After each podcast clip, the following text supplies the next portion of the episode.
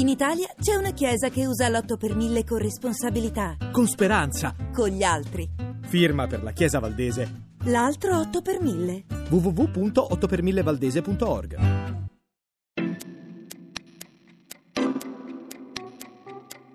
Gettoni di scienza. La medicina nella lirica. Raccontata da Silvia Bencivelli.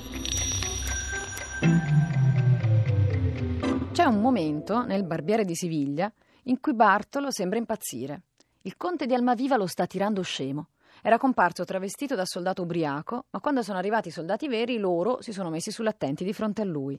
E Bartolo, poverello, cioè o meglio, il suo cervello, poverello, stordito, sbalordito, non ragiona, si confonde, si riduce a impazzare. Che cosa è successo? Niente, Bartolo è stato soltanto ingannato. Ma la cosa interessante è che qui, come è stato notato, il riferimento, più che a un qualche processo mentale di confusione transitoria, è a una scoperta di Pitagora che riguarda proprio la musica. Il libretto di Cesare Sterbini parla infatti di incudini sonore su cui si alternano questo e quello pesantissimo martello, con il risultato di una barbara armonia.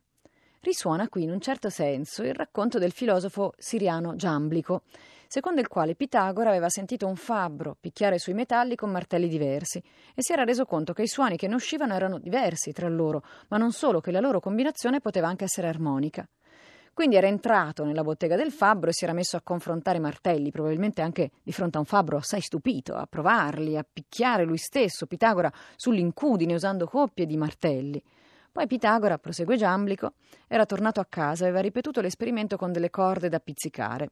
Ora, dal punto di vista fisico, il racconto di Giamblico ha un difetto, di cui si accorse Vincenzo Galilei per primo, il babbo di Galileo Galilei ed è che i rapporti matematici tra le lunghezze delle corde che danno suoni consonanti tra loro sono diversi dai rapporti matematici tra i pesi di eventuali martelli che, picchiati sulle incudini, danno gli stessi suoni.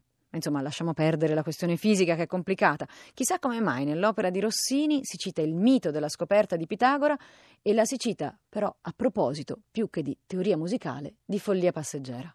Peraltro, esempi di follie e di follie anche passeggere nella letteratura e nella lirica ce ne sono tantissimi, anzi uno dei temi più spesso ricorrenti. Così tra gli studiosi c'è chi si è messo a ricostruire anche le specifiche condizioni cliniche, per esempio il sonnambulismo della sonnambula di Bellini. Dall'altra parte c'è chi invece sostiene che scrivere una tassonomia clinica delle vicende degli eroi e delle eroine della lirica sia ozioso, inutile e persino un po' spoetizzante. Beh, insomma, può darsi. Può darsi che abbiano ragione questi ultimi. Noi qui abbiamo soltanto cercato di raccontare quanto la medicina e la scienza siano pervasive nelle nostre vite e anche nella nostra storia, tanto pervasive da essere state qualche volta persino cantate. Gettoni di scienza. La medicina nella lirica. Raccontata da Silvia Bencivelli.